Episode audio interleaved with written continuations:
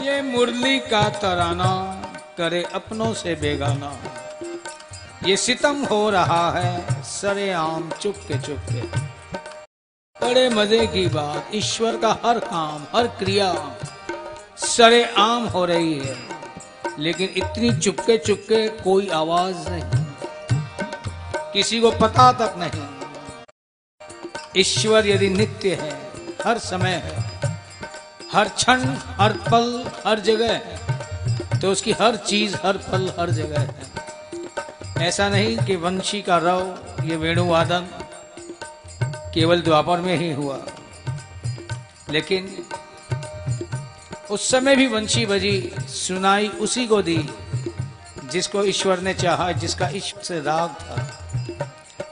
गोपियाँ वही दौड़ कर गई, बाकी कोई नहीं दौड़ के गई। बाकियों तो सबने पकड़ कर घर वालों ने पकड़ के बाँध के रखना चाहा लेकिन दौड़ी वो, जिन्हें वो मुरली सुनाई दे गई। बाकी वहीं के वहीं रहे। ऐसा नहीं, ये वेणुवादन उस समय हुआ, आज भी हो रहा है। लेकिन उसकी ओर दौड़ता वही है, जिसे वो सुनाई दे देती है। एक एक लाइन बड़ी इंपॉर्टेंट समझने की। है सब कुछ छोड़ा कब? मुझे मिल गया मन का मीत।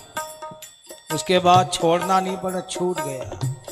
बिना मिले जो छोड़ के जाते हैं, आजकल सन्यास भी ले लेते हैं।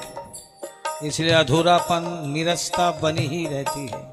क्यों वो मीत जिसके लिए चले थे, मिला तो है नहीं। छोड़ पहले ही दिया। परिणाम पहले हासिल कर लिया और समझ गए कि पहुँच गए। इसे बात बनती नहीं। सखियाँ यही कहना चाहती है।